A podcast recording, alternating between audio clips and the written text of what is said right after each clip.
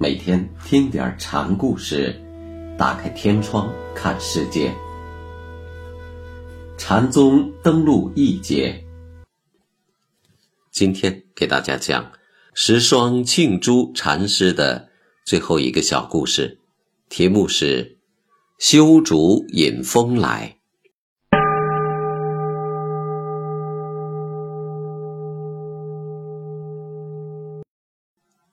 像如何是祖师西来意，如何是佛法大义这样的话题，是禅门丛林中常常论及的，而禅师的打法也是千奇百怪，有答麻三斤的，有答干屎绝的，有的干脆说等我死了再告诉你的，等等等等。石霜的打法也很奇特。有一个僧人问他什么是祖师西来意，禅师就对着他咬牙切齿。和尚不懂，便去问九峰禅师。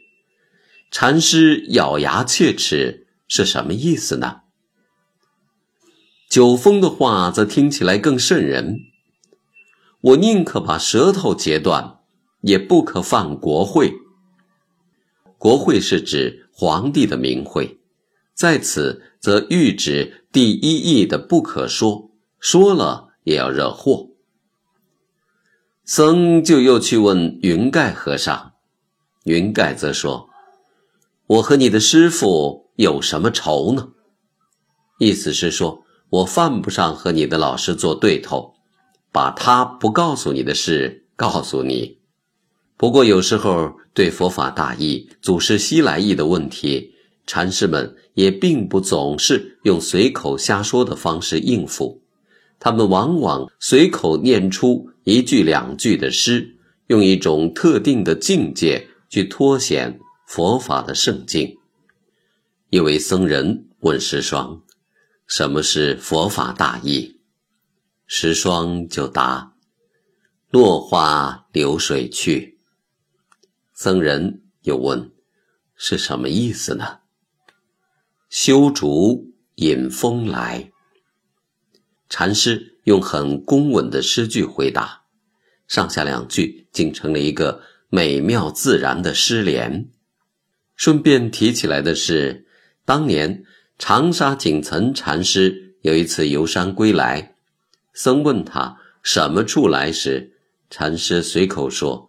始从芳草去，又逐落花后。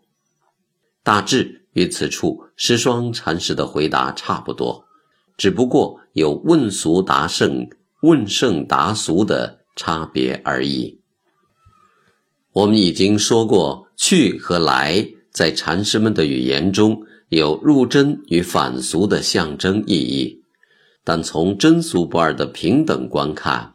来和去又是同一的，就以诗霜这联诗句说：“落花流水，修竹引风。”虽是春夏之交的情景，但根本就不存在着行迹上的来去之别。谁又能分得清落花清流与修竹清风的孰前孰后呢？